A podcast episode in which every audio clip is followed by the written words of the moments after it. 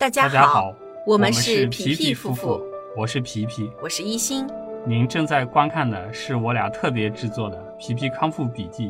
自救求生学习专题系列。旨在为您踏上康复之路时指条直路。各位朋友，大家好。呃，这一章节我们给大家分享的内容是肠道菌群如何影响着人体的免疫力。那在这在这个章节之前呢，我们所呃这个了解的内容，通通都是跟我们的整个消化道以及呃我们这个胃癌本身如何去来正确的看待它有关。那接下来的这些内容呢，往后的所有的内容都是跟我们在康复期内的嗯、消化、吸收、营养、怎么做饭啊、怎么养护这些方向有关的内容了啊。所以说呢，呃，为了能够了解清楚啊、怎么吸收的更好，那我们就必不得不从我们整个的这个肠道免疫系统的这个部分的功能来说起。那这个部分的内容呢，我们学习的这个主要学习的资料。是这一部分章节的笔记知识呢，是来自于由江博医生主编的《胃肠病学》这本专业书籍。江博医生呢，他现在是现任清华大学北京北京清华长庚医院的内科临床部的部长、消化中心主任、清华大学医学中心的教授。那这些呢，是我们呃，就是在阅读到这本书，我们在学习这本书的时候，他的一些认知情况啊。那现在江博医生他有没有过这个新的这个认知？变化呢？这个东西因为每年都在变，所以我们呃这个部分就嗯没有去做一个更加详细的考证。那这些资料是呃我们了解到的时候是呃我们当时学习这些资料的时候他的啊、这个认知情况，呃也能够呃他的这个身份背景呢也进一步的印证了我们所学习的这个知识的一个呃源头性。啊，保障了这个知识的源头性的正确性。他本人呢，嗯，来组织编写的这本书，这本这本书呢，嗯的编委会成员大部分都是呃来自于国内学术水平比较高、临床经验比较丰富的一些医呃三甲医院的一线一线专家啊、呃主任啊什么的，所以这是一部呃呃比较高水平的大型胃肠病学临床医生的案头工具书，可以这样讲。嗯，那在此之前我，我们也一再呃跟大家有呃讲过，为什么我们在康复期内去了解一些知识的时候，一定要找找找到这些专业书籍的知识源头去来了解呢？主要原因也是我们需要要有一个比较科学的审视的目光去来呃看待自己的这个疾病的成因，以及怎么去呃在往后的人生中呃呃避免再呃犯呃以前的错误去啊、去去避免这个病情再复发。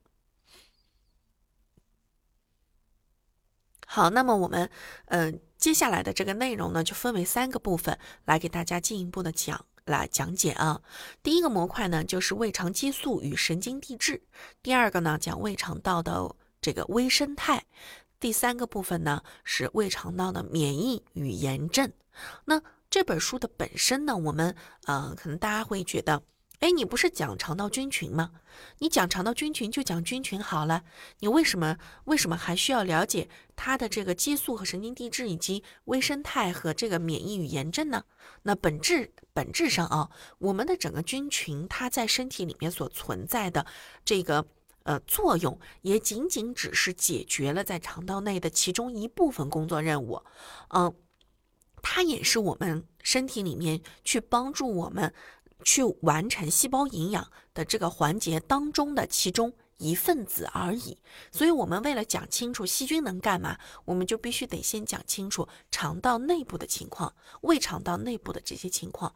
看看它扮演的是什么工作角色，然后这个时候我们才好理解说，哎，对啊，我们这个肠道菌群原来是这个样子的，那我们接下来怎么补才补得正确，才补得健康呢？这个时候你就有理有据，对不对？好，那第一步我们就先来了解一下，就是这个胃肠激素与神经递质。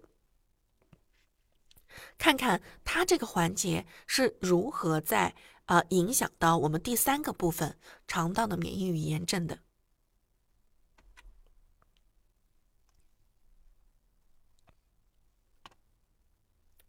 好，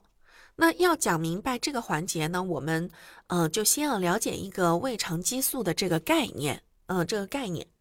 胃肠道呢，它不仅仅是我们身体里面非常重要的一个消化和吸收器官，同时也是我们非常重要的一个内分泌器官。胃肠道作为我们的一个外分泌器官，主要是掌管了分泌消化液这样子的一个职能。那在我们第一个章节里面所讲到的，呃，消化系统。的概念当中，我们有学到说，我们整个消化系统包括两个大的部分，对吧？呃，消化道和我们的消化腺体。那事实上，我们的这个胃肠道，它就是我们身体当中一个非常重要的一个负责呃呃分泌消化液的这样子的一个器官。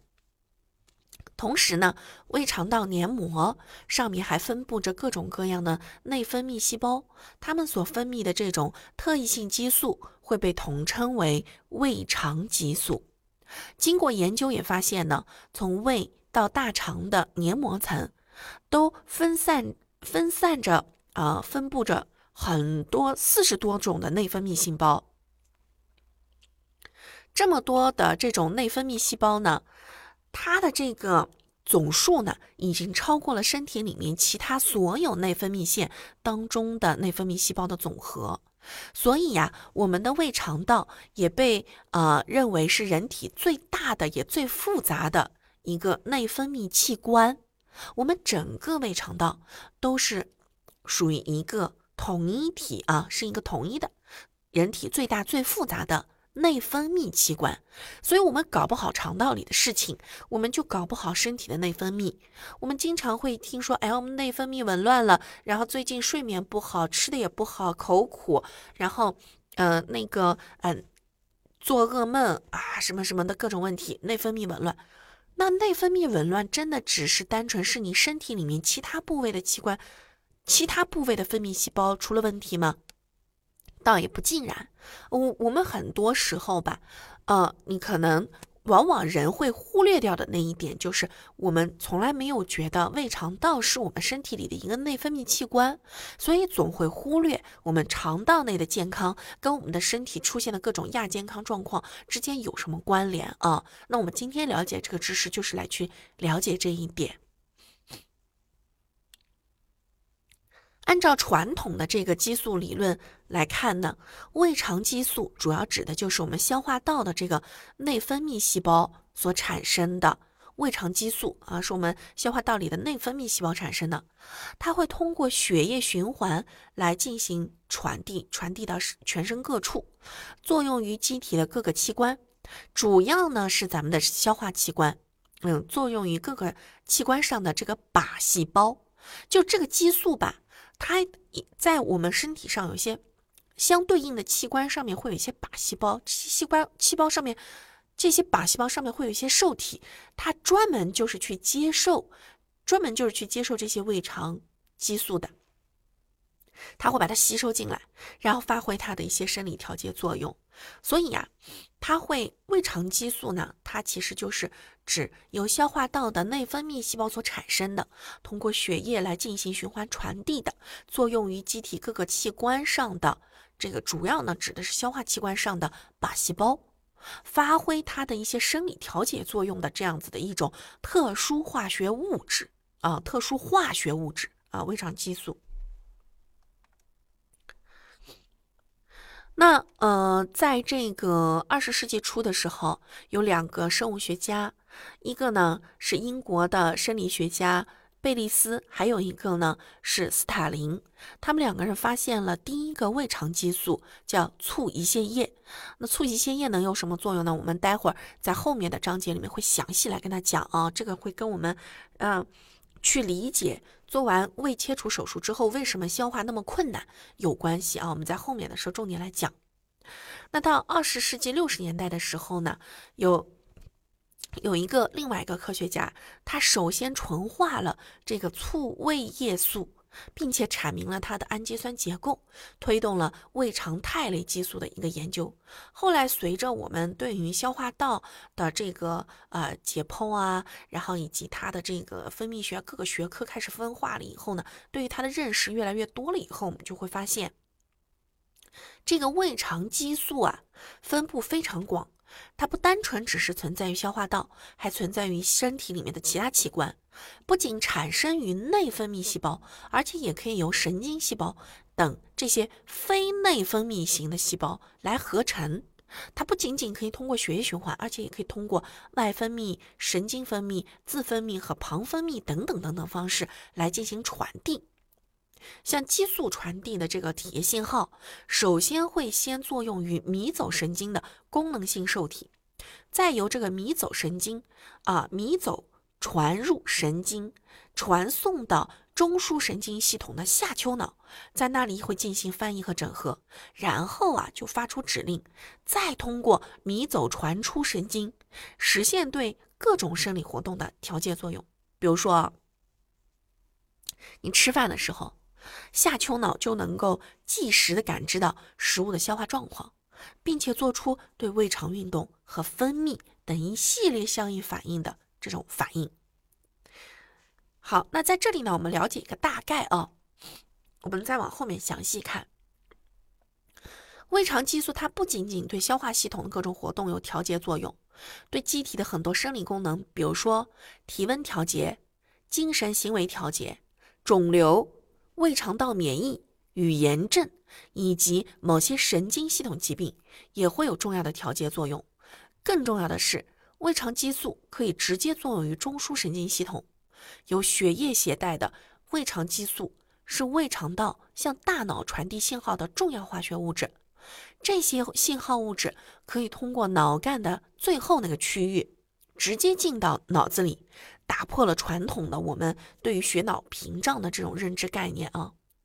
那这个脑干的最后区域叫做 AP，这个位置呢位于延髓的背侧，是第四脑室底部水平弧孤素核孤素核背侧的核团。这个结构缺乏正常的血脑屏障，血液供应非常丰富，对那些不能够穿过血脑屏障进入到它里面大脑组织里面的蛋白质和多肽有着一些通透性。嗯，那么目前呢，我们已经知道的有胃动素、瘦素、洛洛肽以及胰岛素等这些啊，这个胃肠激素啊，是可都可以通过 AP 入脑。而作用于脑干的迷走复合体，进一步的来影响迷走神经的传出功能。啊，那么我们从这个里面就能够看出啊一个点，我们这个东西很复杂，我们刚才了解的这个知识非常复杂，但是呢，我们只要了解住、记住一个点就可以了，就是胃肠激素啊，它不单单存在于消化道里。它和它还同时会存在于非消化道当中，可以通过多种传递途径来进行信息的传递。把它其实就是这个胃肠激素啊，它是一种可以通过多种途径来进行传递信息的特殊化学物质啊，在我们身体里面很多地方都会存有。那这个胃肠激素的基本结构呢，是由氨基酸组成的直链多肽。它的主要的生物学功能取决于所含的氨基酸的种类和位置。不同的胃肠激素在相应的在相同顺序位置上的氨基酸数量相同的越多，则功能就会越接近。那我们我们啊记住这一点其实就可以了。为什么呢？因为我们好多患者呀，他一直觉得自己哎呀我消化不好。我怎么总是消化不好啊？那这一点其实就提示了你为什么你消化不好。我们好多患者康复期期间啊，不吃肉，不吃豆类，也不吃优质的完全蛋白质。你看胃肠激素，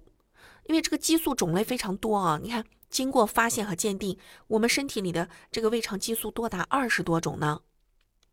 他们，他们被认为。起到了生理性调节和循环激素作用的有五种，分别是促胃液素、缩胆囊素、促胰腺液、益胃肽和促胃动素。嗯，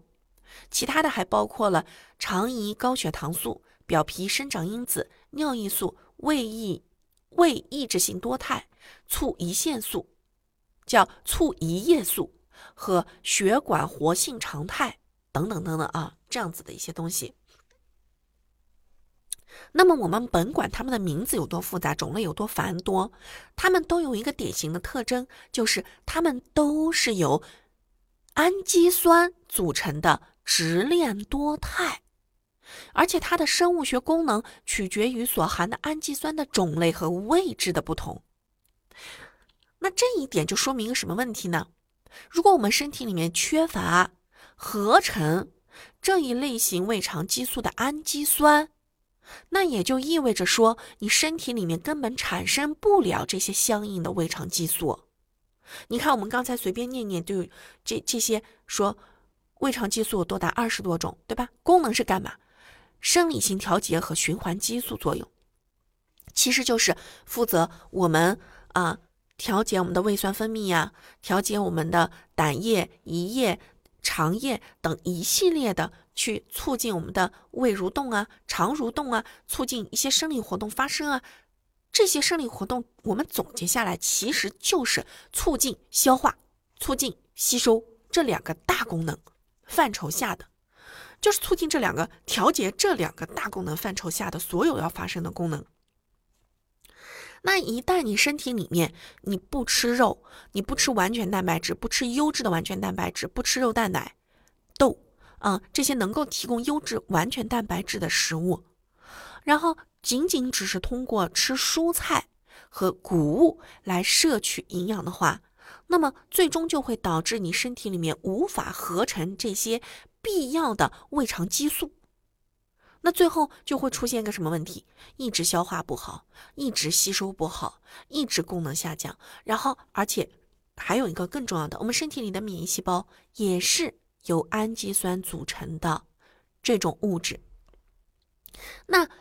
你身体里面的很多激素、很多的免疫细胞都依赖于氨基酸种类的完全和完整，种类的完整和数量的足够多来来产生的。那这个时候，如果你身体里面缺，比如说。就像我们现在这个所看到的胃肠激素有多达二十多种，对不对？每一种的生理结构是由它的氨基酸种类和位置的不一样来带来的。那如果说有一种氨基酸需要合成某有有一有一有一种，哪怕两种或三种，这个激素它就是缺那一两种氨基酸合成不了，那最后它累积起来的那些就也没有用了。就会分散到身体的其他位置去合成那些你身体里面原本不需要那么多的物质。那你看身体里面就会发生一个什么问题？氨基酸的合成发生失衡，由于种类不多，那些那些你你需要的。就合成不了那些你不需要那么多的，又会合成很多，你身体内部就会发生失衡。所以有的人就会发现身体里面这里突然间多了一个息肉呀，多了个包啊，长多出来的本不应该存在却多出来了不一些部分。然后一些人就会发现这个部分本应该长出来，但是最后萎缩了、消失了的部分，本来应该长得完好，但是最后溃疡了、烂掉的部分，等等等等，身体里面就长的不平衡吧。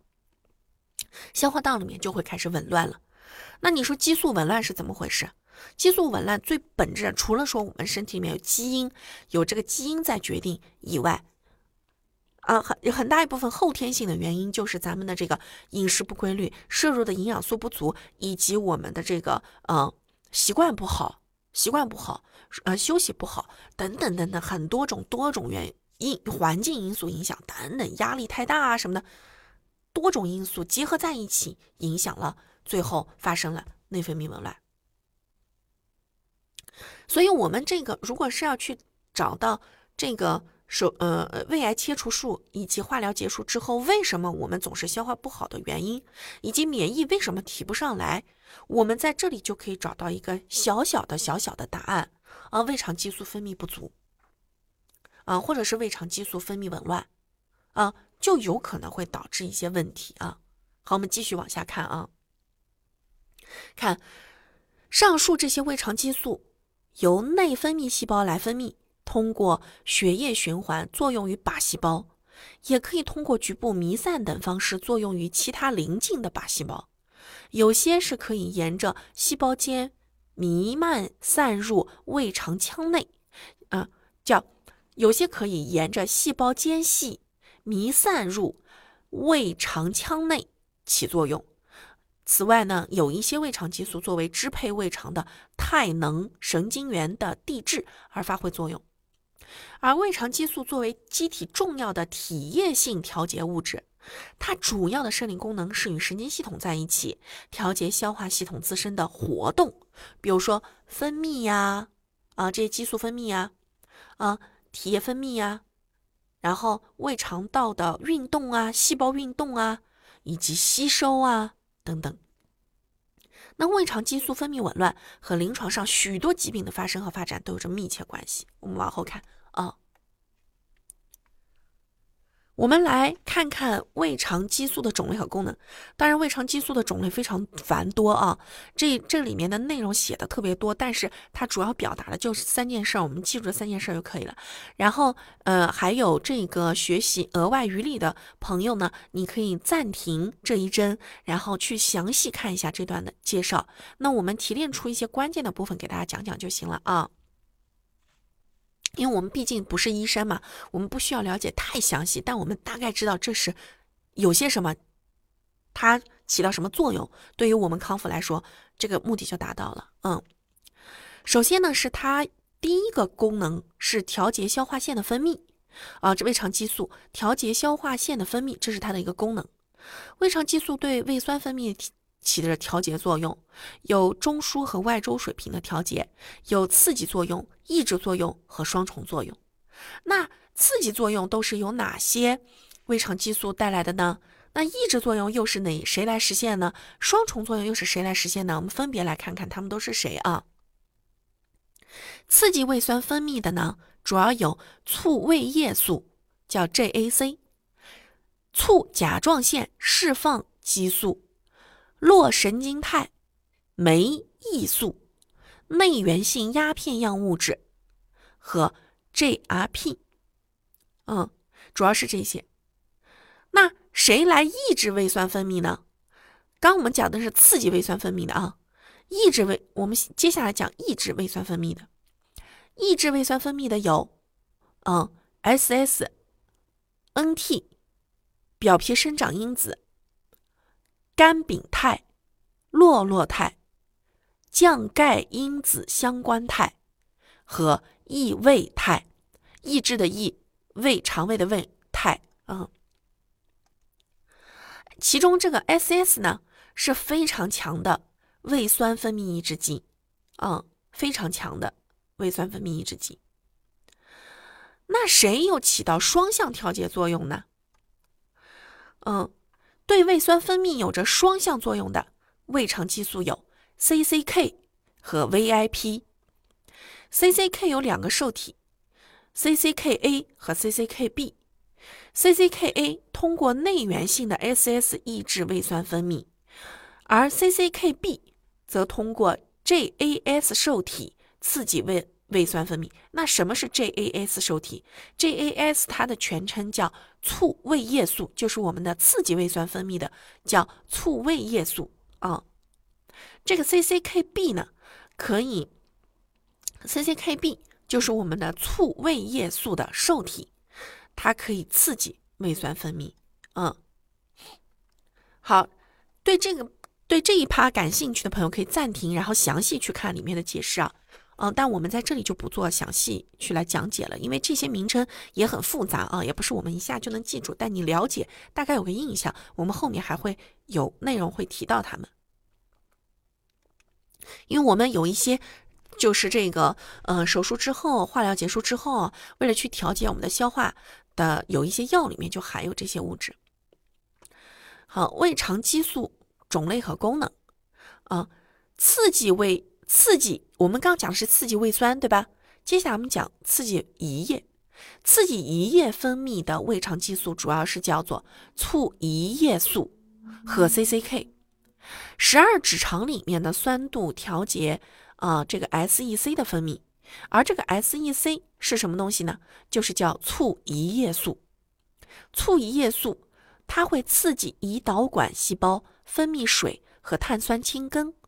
对这个胰胰胰酶的分泌的作用是相对较弱的。而这个 CCK 和它的这个呃促胰液素的功能啊，正好相反。它主要是刺激胰腺泡细胞分泌胰蛋白酶，对水和碳酸氢根的作用比较小，嗯，所以你看这些物质都很细小，都是我们身体内部非常微观的。但是我再强调一点是什么呢？就是你现在甭管它的名字有多难记，它的功能有多么的奇妙，它们都是由氨基酸组成的。按照一定的结构和功能位置，和按照一定结构和氨基酸所在的位置，像搭积木一样的组合在一起，具有特定调节作用的啊。所以，我们康复期内千万不要再有人有侥幸心理，说我不吃肉，我不吃豆，我也不吃奶，不吃蛋，我这些我都不吃，我只吃蔬菜和谷物。那我可以非常肯定的告诉你，你身体里面一定是缺营养的，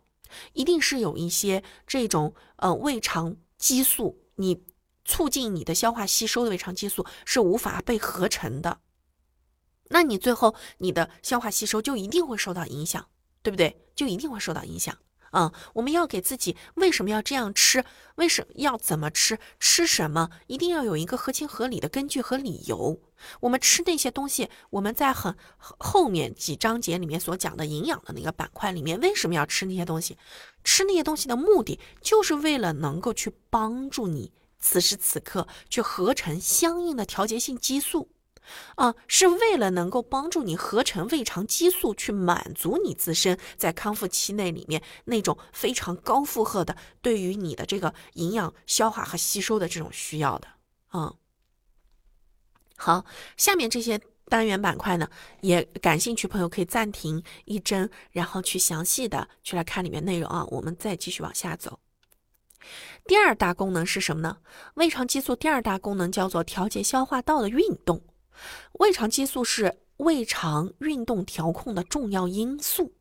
它的它的作用主要是通过两个途径来实现的。第一个就是通过血液循环，以内分泌形式作用于胃肠道上面的平滑肌细胞所相应的这些受体上，